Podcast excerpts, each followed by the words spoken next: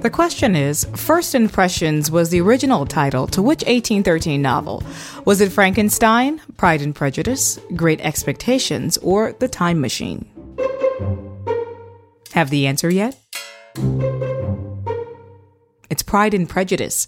Written by Jane Austen, Pride and Prejudice is considered a classic of English literature. Set in rural England, the story follows a family of five very different sisters and their love lives. Murray, I remember reading this book in English class years ago. It had a huge impression on me at the time. Let's talk about Pride and Prejudice.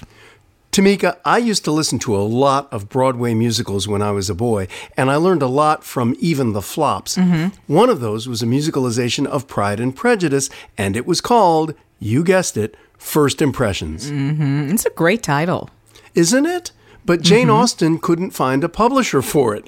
But she did wow. sell her second novel, Sense mm-hmm. and Sensibility. And when that became a success, her publisher agreed to issue the first work if she'd give it a similar title. Mm. So First Impressions became Pride and Prejudice. And it turned out to be not only a hit, but a classic.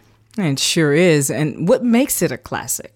Well, first of all, the quality of the writing. It's a pleasure to read. It still invites you in, even from mm-hmm. hundreds of years and thousands of miles away. yeah. The characters are alive and they're beautifully described. You know, there was a great Pulitzer Prize winning American playwright, Tad Mosel, and he said, when I reread Jane Austen, she has changed, and her characters are subtly different for mm-hmm. the simple reason that I have changed. Mm. He said that reading mm. Jane Austen is like looking into a mirror. I mean, Tamika, that's a remarkable achievement for a writer. It is, and that happens all the time. As you develop and grow, then you start to pick out different things in writings and even and even books too. But she wasn't always popular, Murray, was she? Well, she's always been popular, but she wasn't always considered great. Frankly, though, I think the critics who've dismissed Jane Austen over the years mm-hmm. haven't really come to terms with comedy and mm. how comedy is serious art and it can be at least as important as more dramatic forms. And you're right. Nowadays, Jane Austen's standing is as high as it's ever been, and mm-hmm. she's taken her rightful place among the greats of world literature.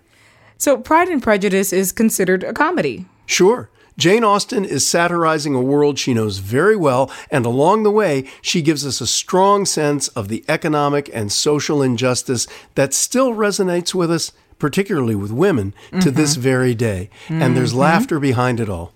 Well, I know it's been made into a movie, right? Several movies, Tamika. TV shows, operas, plays. I mentioned one of the musicals, you name it. Mm-hmm. And her work has inspired other works, like literally hundreds of literary adaptations and novels, including Bridget Jones's Diary oh. and Pride and Prejudice and Zombies, and the other movies that come from Jane Austen. I know you remember Clueless. Of course, I know that one. Based on a Jane Austen novel, Emma.